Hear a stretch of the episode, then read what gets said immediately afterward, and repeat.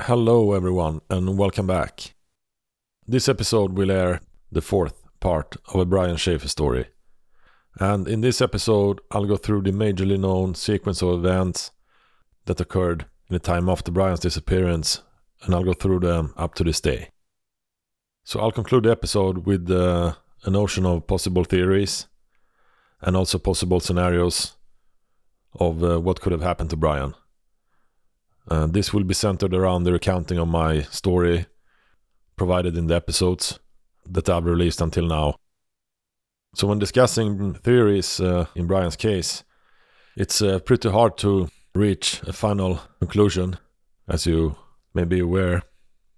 However, I've noticed that if you sort of hit a brick wall when trying to figure out a plausible answer, either you're looking in the wrong place or uh, the answer is just in front of you. So to paint new paths with a clumsy brush only shades and obscures the few facts that are available. And uh, to circle around the details and stage further riddles in this case only complicates the task. So let's see how this turns out later on. And also in remembrance to Brian, this episode marks almost to the day the 15 year mark since Brian went missing.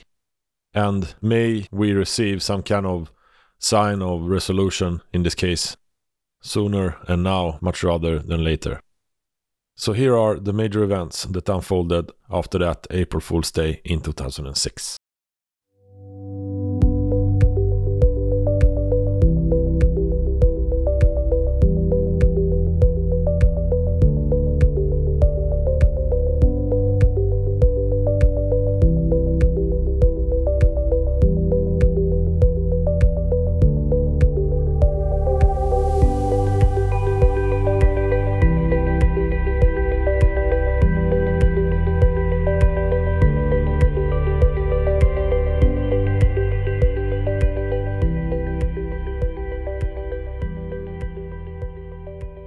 11th of May 2006. There's a break in at Brian's apartment on King Avenue 200 block.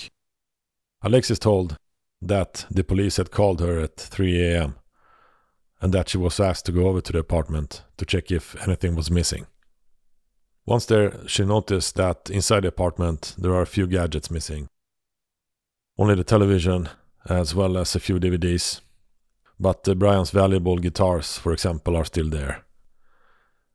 The weekend before, NBC had aired a news story about Brian's disappearance.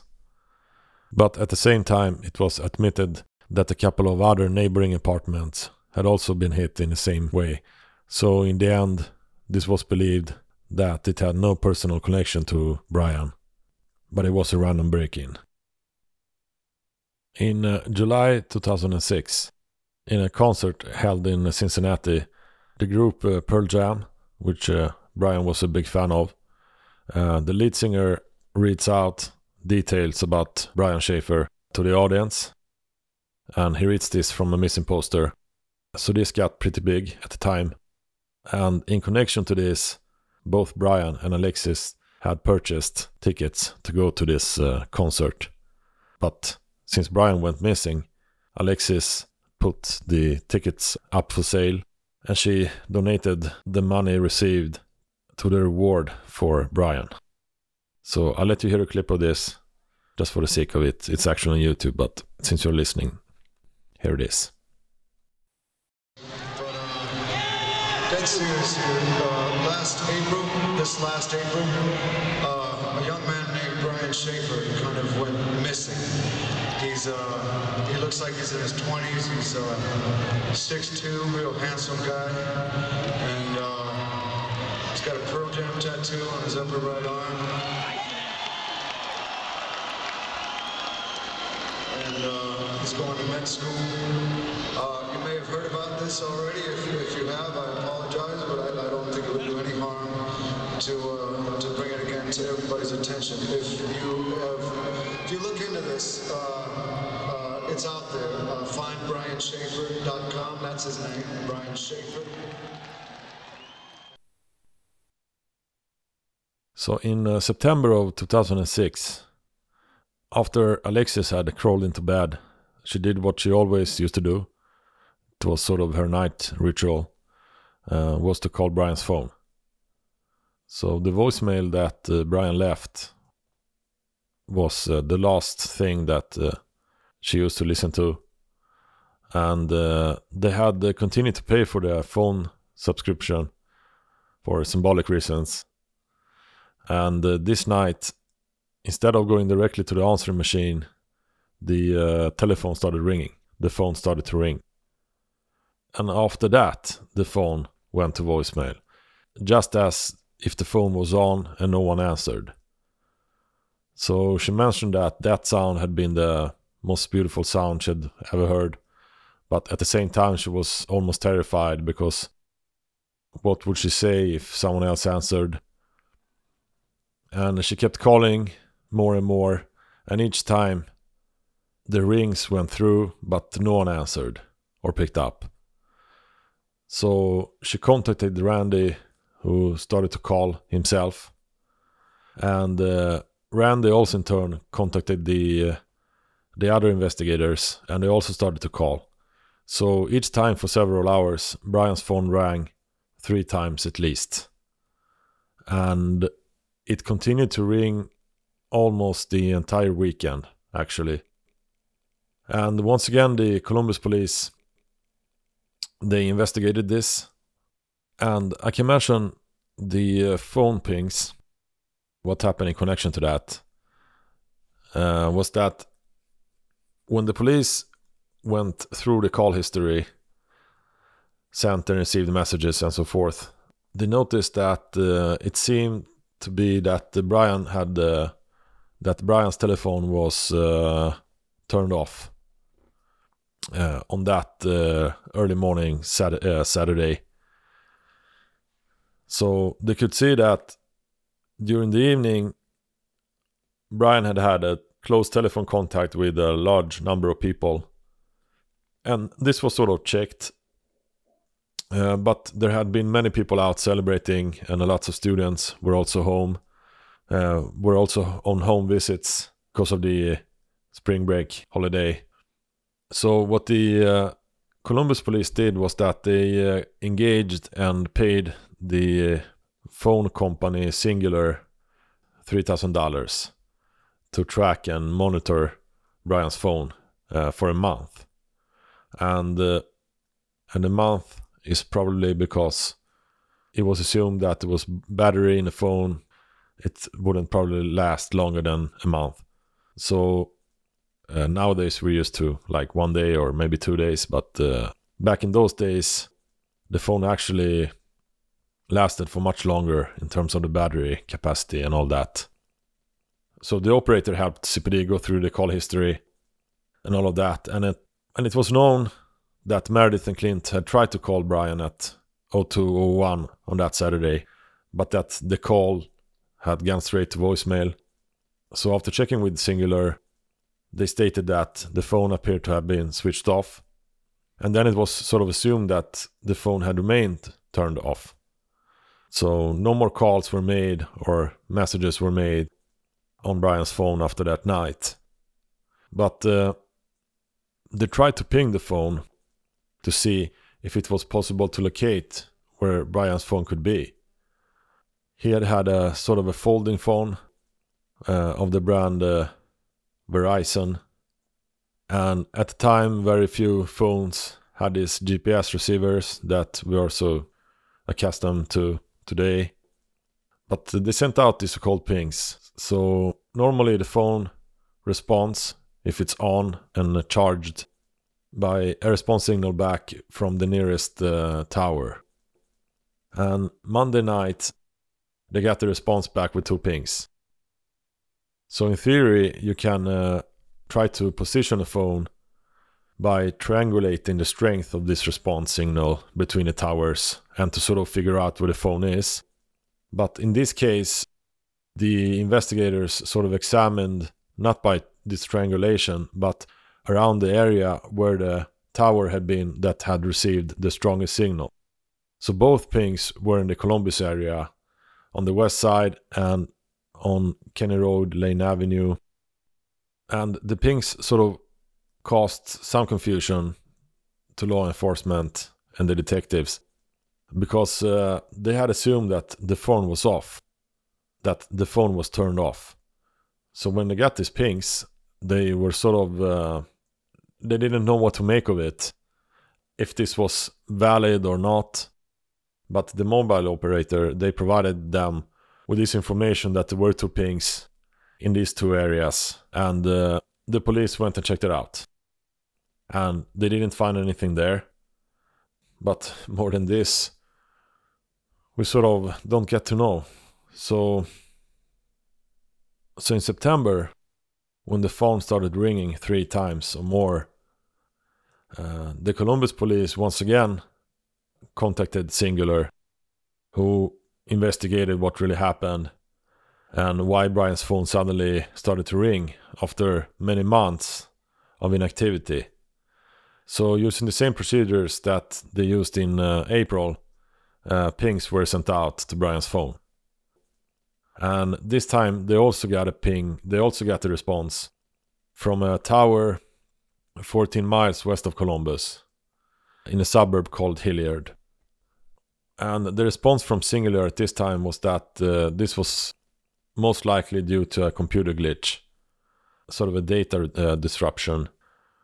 They argued that uh, due to the fact that there was a high load on this tower that should have rejected the call in the first place, it instead uh, proceeded to another tower and caused this deviation between the towers that caused the phone to, to ring before moving on to voicemail. So, once again, sort of this inconclusive uh, data that uh, in the end only made the uh, police more confused than they made them more confused than they were from the beginning. So, in August of 2007, there were several areas that uh, were searched. These areas were near Columbus. They began searching in the western part of the city, and then they headed towards the town of Hilliard. So this was adjacent to the to these uh, towers in the western part of the city where they had had received these pings. So they basically went out there to check even more closely and try to see whether they could locate something. But in the same time, uh, Randy had contacted this organization. It's called Texas EquuSearch, and he had spoken to the founder of this organization, uh, named Tim Miller. And Tim Miller had promised him that he would uh, go up to Ohio and help Randy look for Brian. So six people came up from the organization to Ohio, and they sort of helped to, to organize this uh, search. Unfortunately, though, the weather had been really bad, almost a storm in those days, so the attendance hadn't been the best.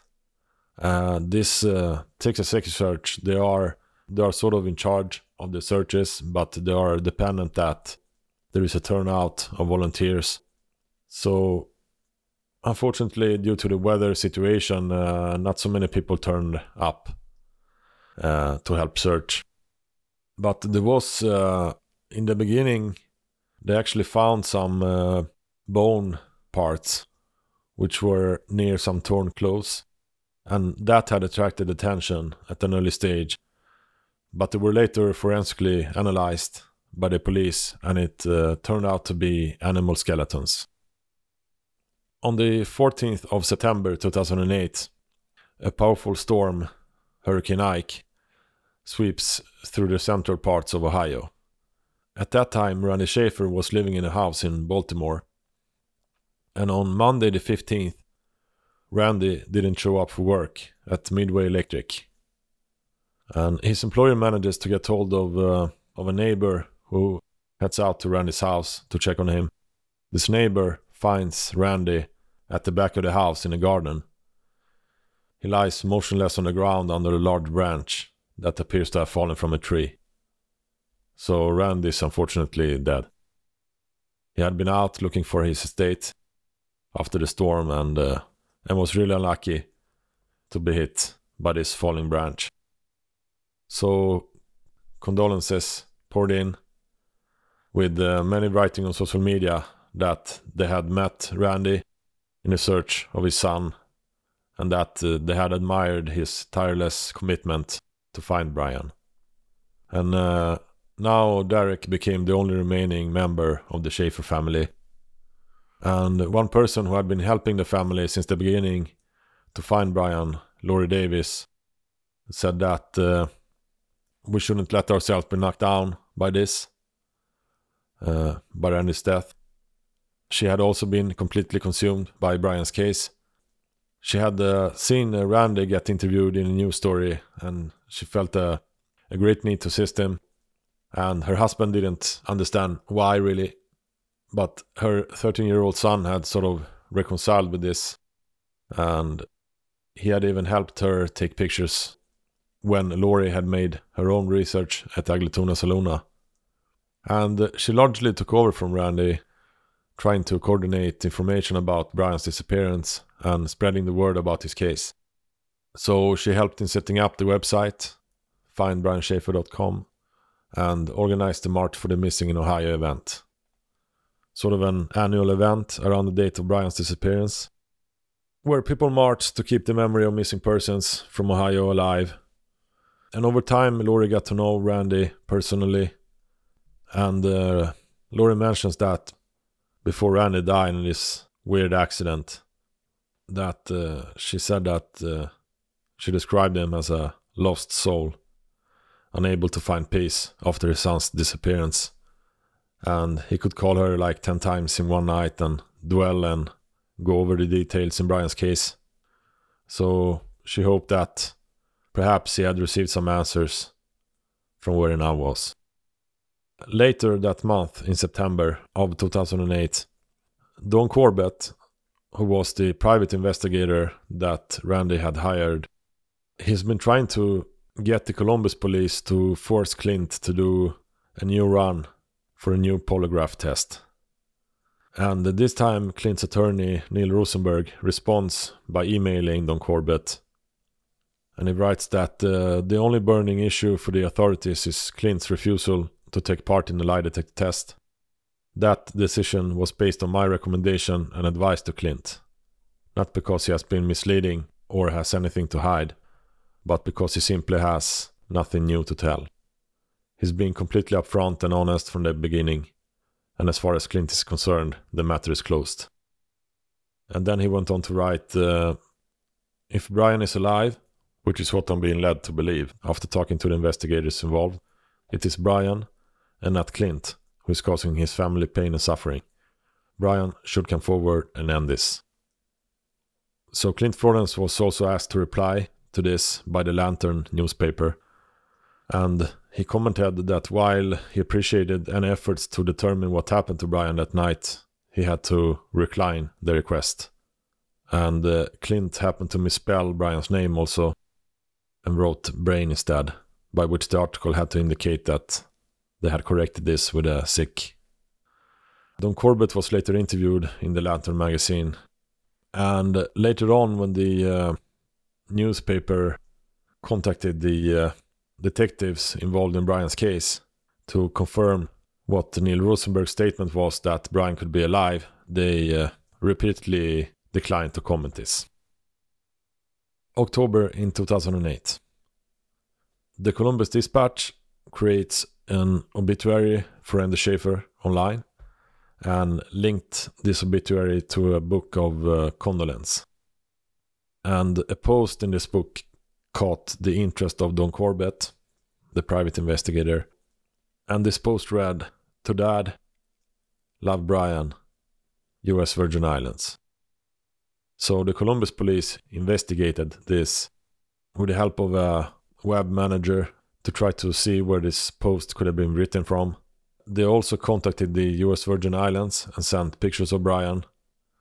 And his case gained attention over there. And there were articles written in local newspapers about his disappearance.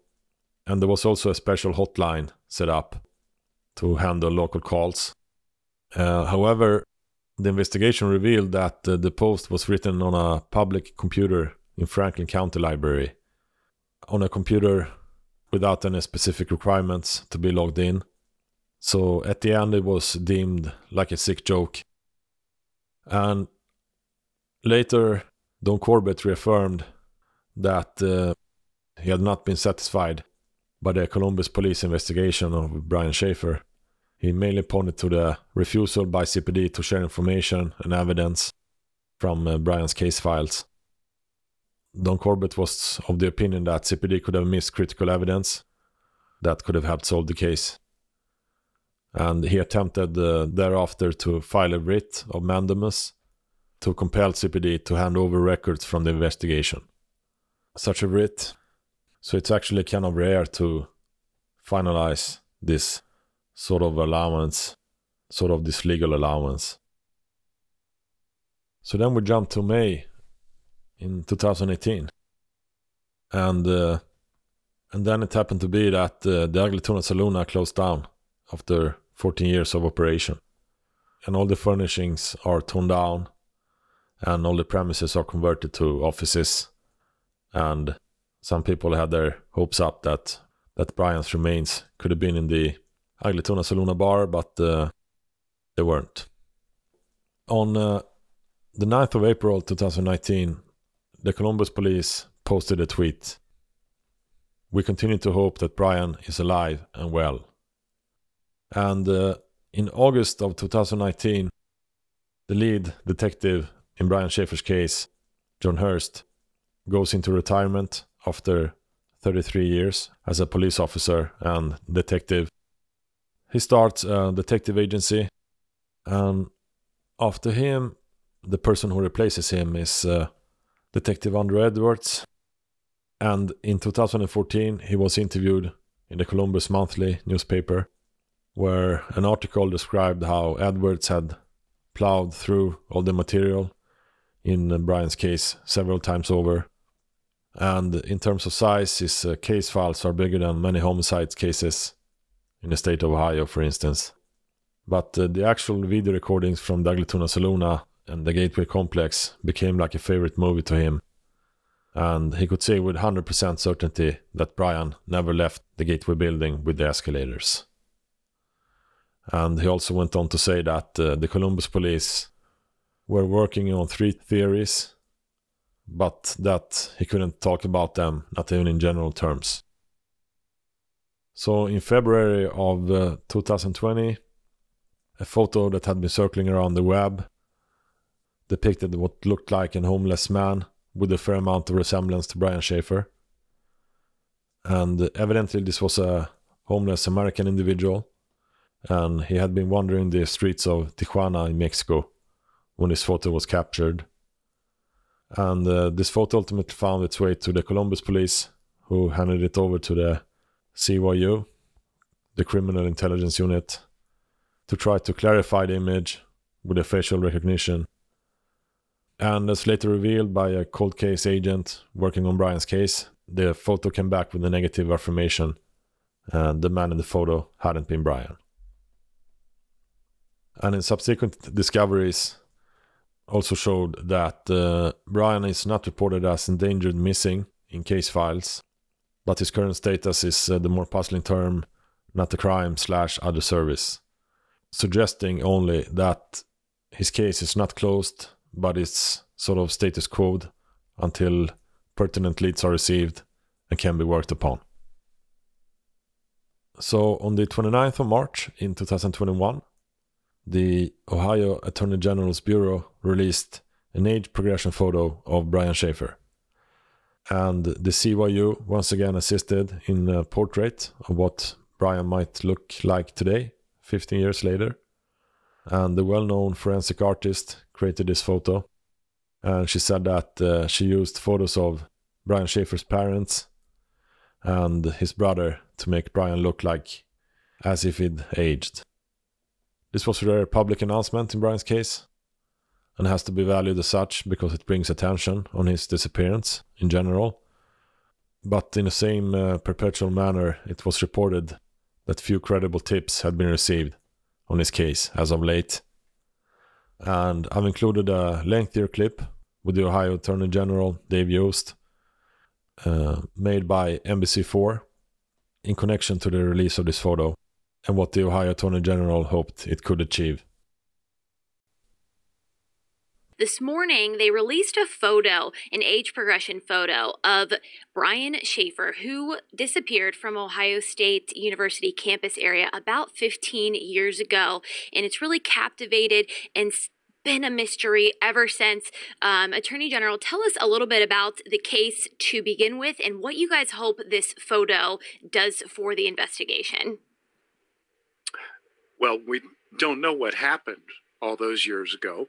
And anybody who's ever gone to a 15th year uh, high school reunion knows uh, how dramatically sometimes uh, people change in their appearance over time. Uh, 15 years is a long time. Uh, George Bush was president. Uh, Jim Tressel was coaching Ohio State football.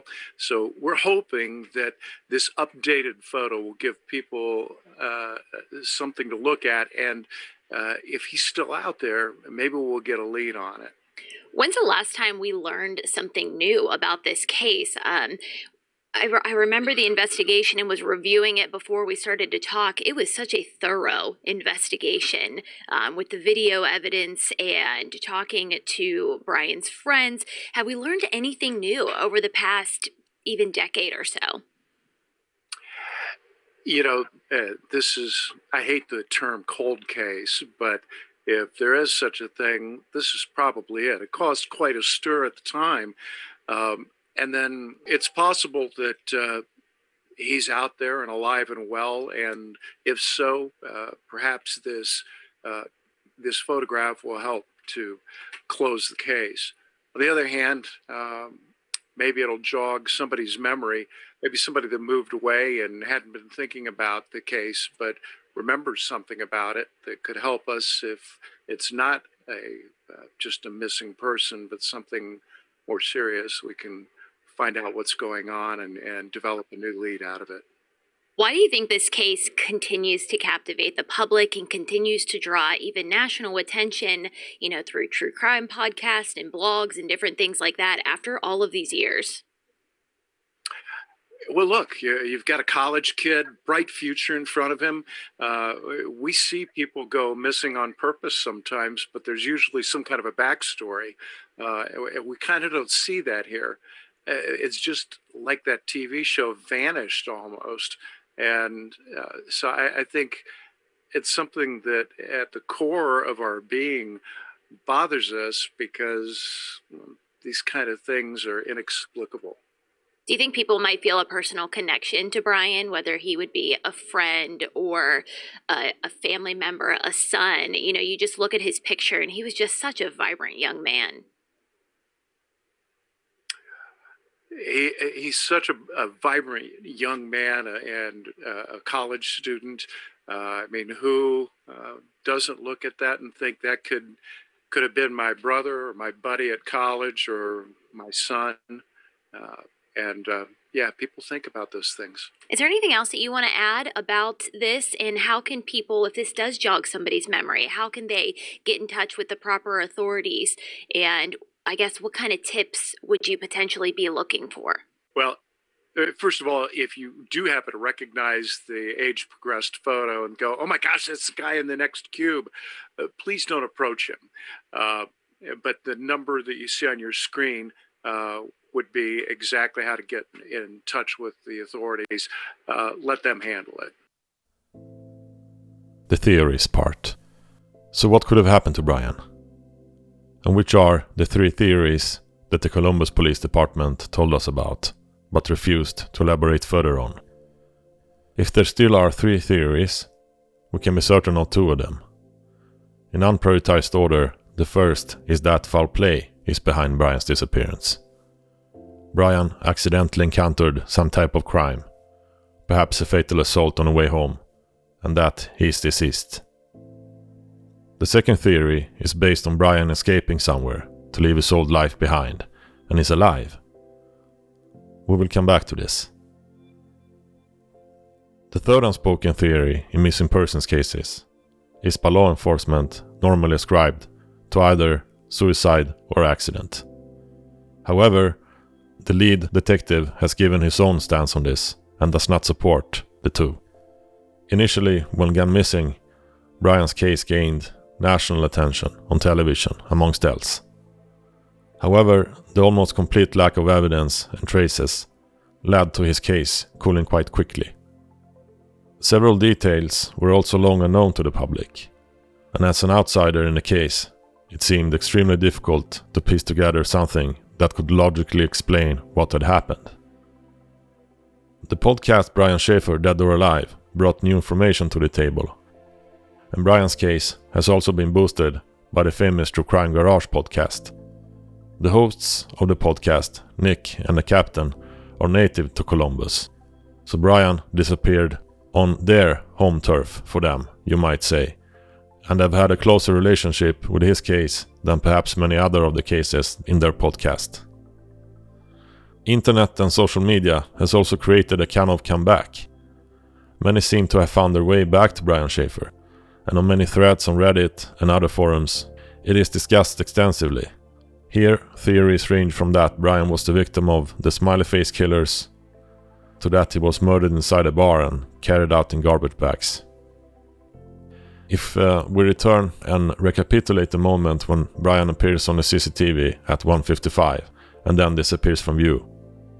In the interview with Brighton, recorded in the Brian Shaffer Dead or Alive podcast, who along with Amber were the last persons to speak to Brian before he disappeared, showed that Brian did not enter the bar when he was seen walking out from the clip of the surveillance video that many had speculated about and believed before.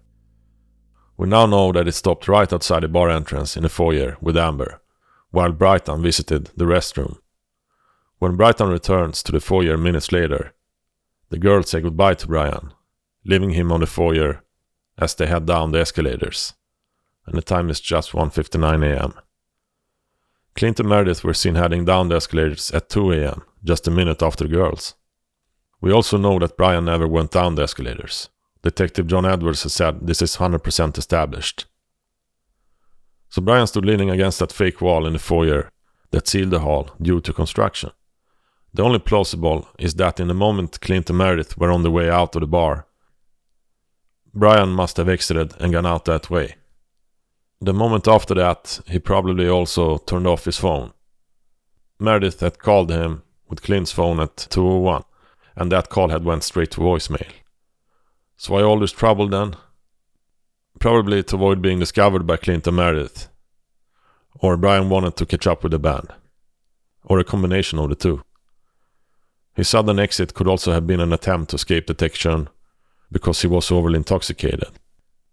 There is even an expression in English for this, an Irish exit. For the staff and band, the reason of the exit through this fake wall was logistical to get to the back of the building where the loading dock was, to either pick up supplies, to go out with garbage, or to pick and leave equipment of the bands.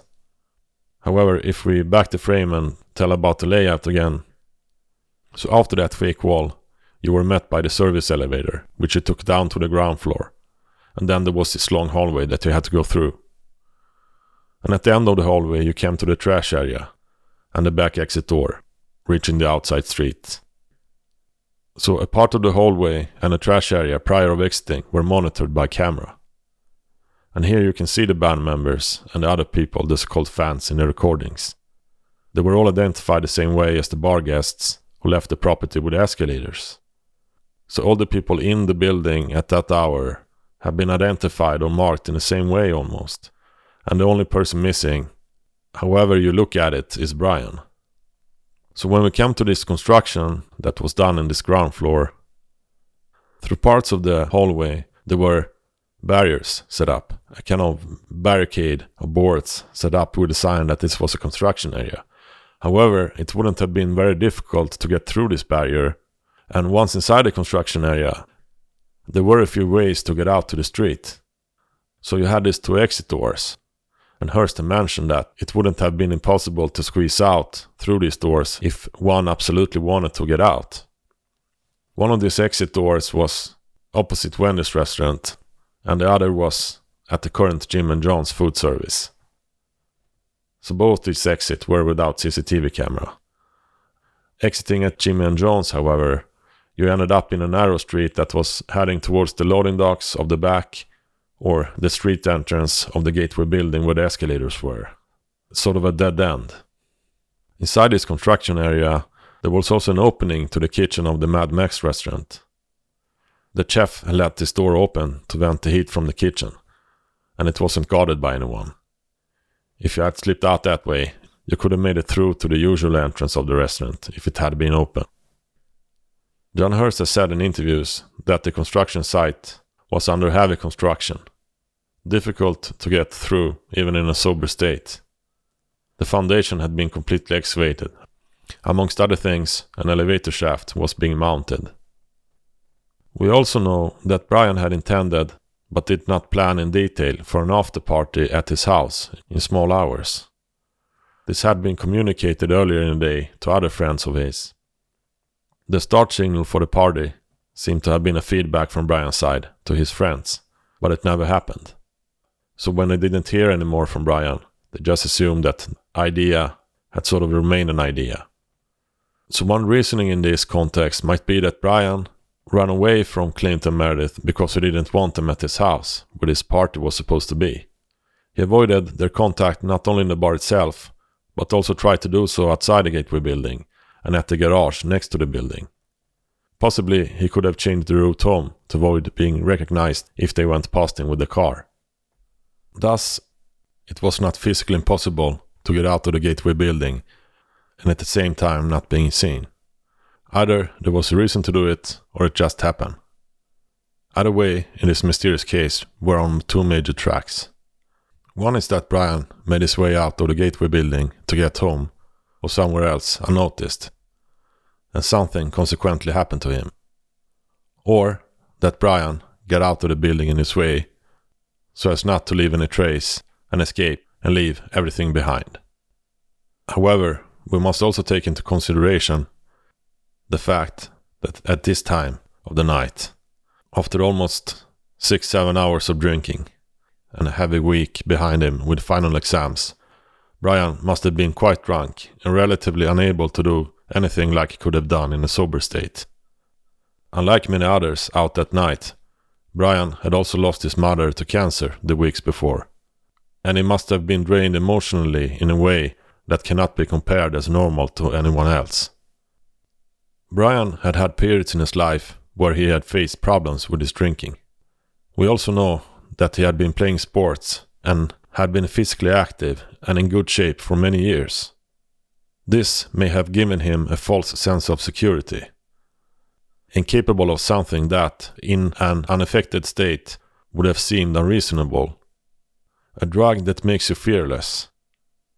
Alcohol comes pretty high on that podium.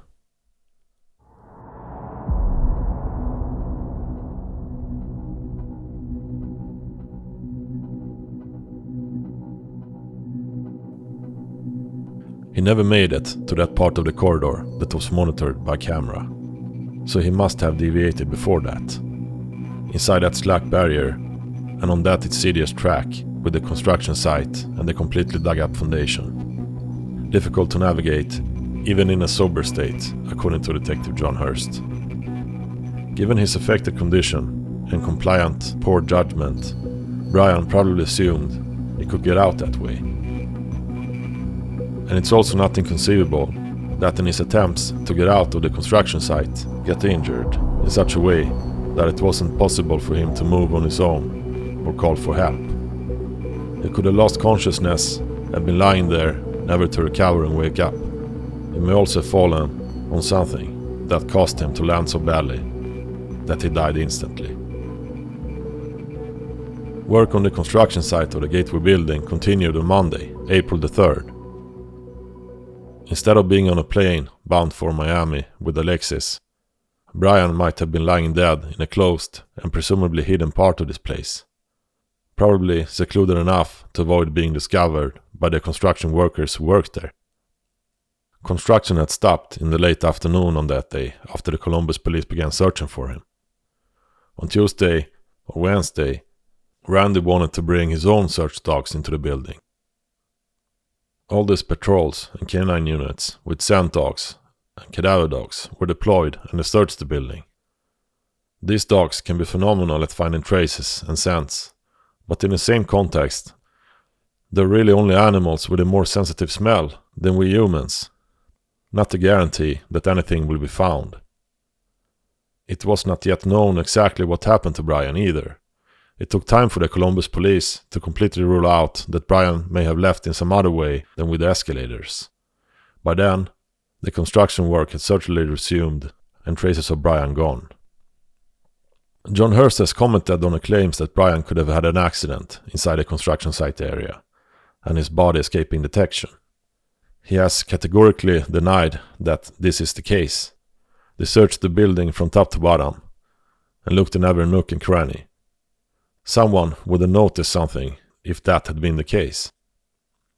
The thing is, however, if you knew then what you know today, you probably would have focused additional resources in this place, made it 100% that Brian wasn't there.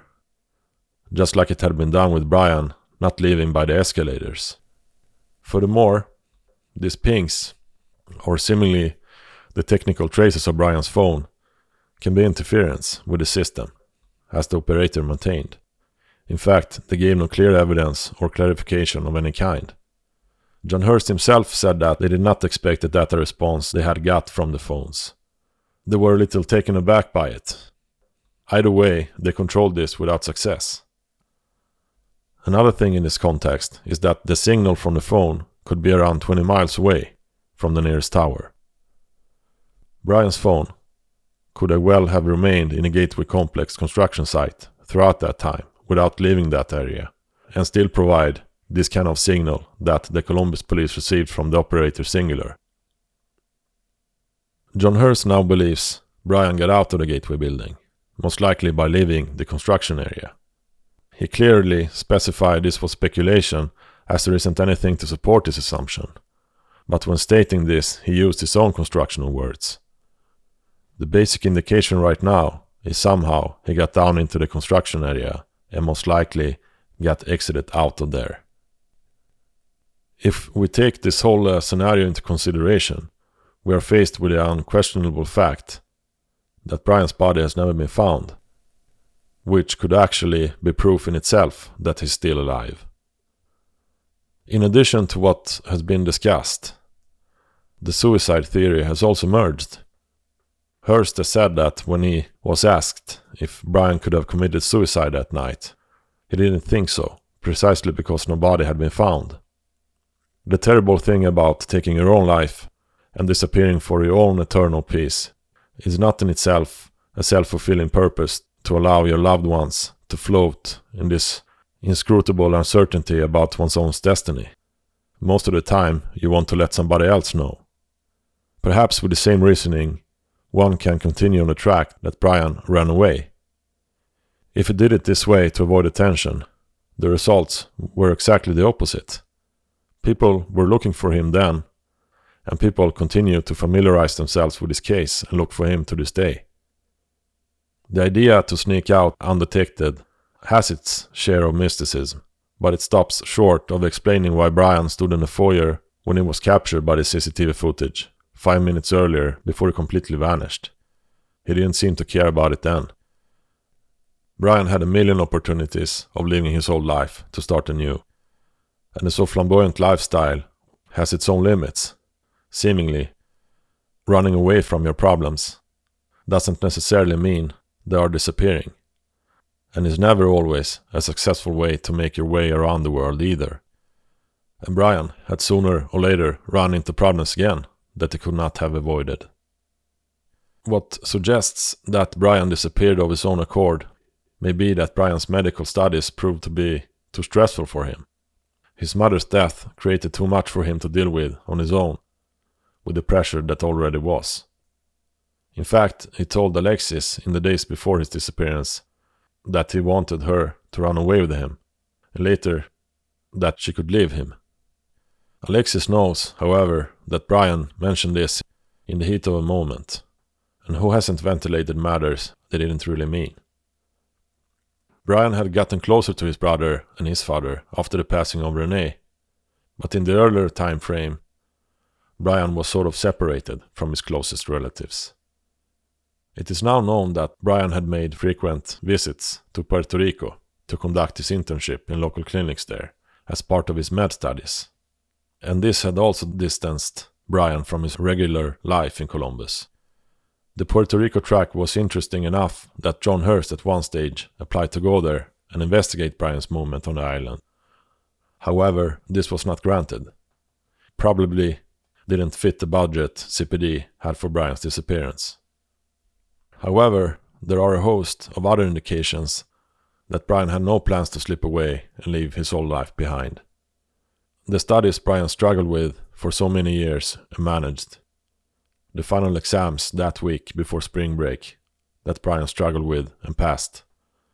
The journey to a warm and sunny Florida with a girlfriend he seemingly loved, and that message to Alexis that he was looking forward to that trip posted on her MySpace page that night.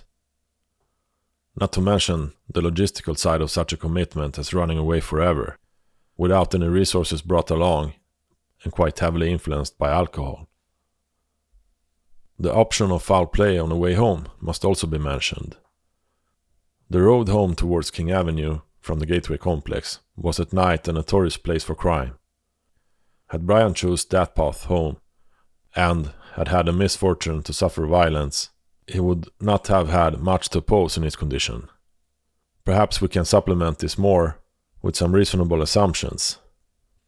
Had there been a fatal attack on the street, the perpetrator or perpetrators would probably have left his body behind and fled the fields themselves. In a house or any other type of premises, they would have the moment to get rid of the body and be caught during this deed. Not to mention the problem of trying to hide a six foot two long man's body. It would have been difficult for one offender it's difficult on its own to make a body disappear completely without a trace.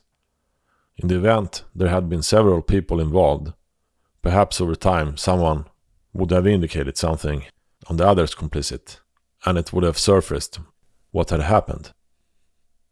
Brian could have been dumped in a dumpster. It could have been a safe bet for an assailant to hide his body there temporarily. But sooner or later, however, his body would have probably have been found. Alexis and Randy had their own assumptions and searched dumpsters themselves on Sunday, and that work was then carried out in an organized manner by the Columbus Police Department. It was ruled out within a reasonable radius that Brian had not been dumped in a container. Later also, selected parts of the landfill where the area's waste ended up were also examined, just to be on the safe side that nothing had been missed. If Brian had been thrown into the Olentangy River, or for that matter, accidentally ended up there in that river that runs on that side of Columbus, he would also have been discovered. At most, the river was about waist deep, but on average less than that. Regardless, more obscure parts of the river were searched by divers. The Olentangy River was also drained of water a decade later, when a dam was built in the area another person's body was then actually found. What could have made it more difficult to recover Brian's body is if, for example, he had jumped into a car and left with someone over a longer distance and away from the local area and the search zones. Maybe dumped in a ravine or buried in a grove or forest away from the city's attention. However, you would have to start looking at different motives out there to want Brian dead. He did not engage in, in criminal activity or abuse, and he did not have a personal threat against him. He had also a stable relationship without complications of infidelity or similar elements. He also had no known assets at the time that could justify a crime similar to extortion or kidnapping. An accidental or unplanned slaying and a thorough concealment of the body of one individual is perhaps the closest we come in a foul play theory. For the Columbus police, foul play is one of the theories in Brian's disappearance. However, they have found no evidence to support this, and as mentioned, no clear motive has been ruled in.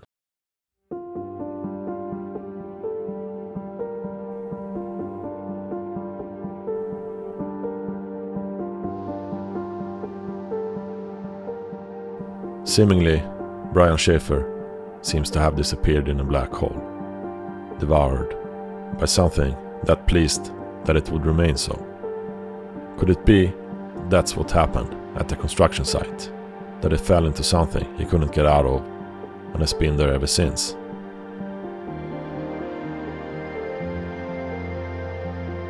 It cannot be ruled out that Brian escaped and left everything behind. I leave it to you to decide for yourself if Brian is alive somewhere and enjoys or doesn't enjoy life as nothing would have caused any harm.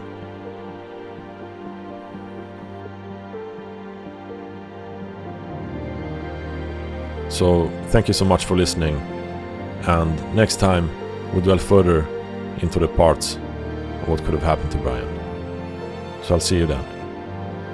Bye.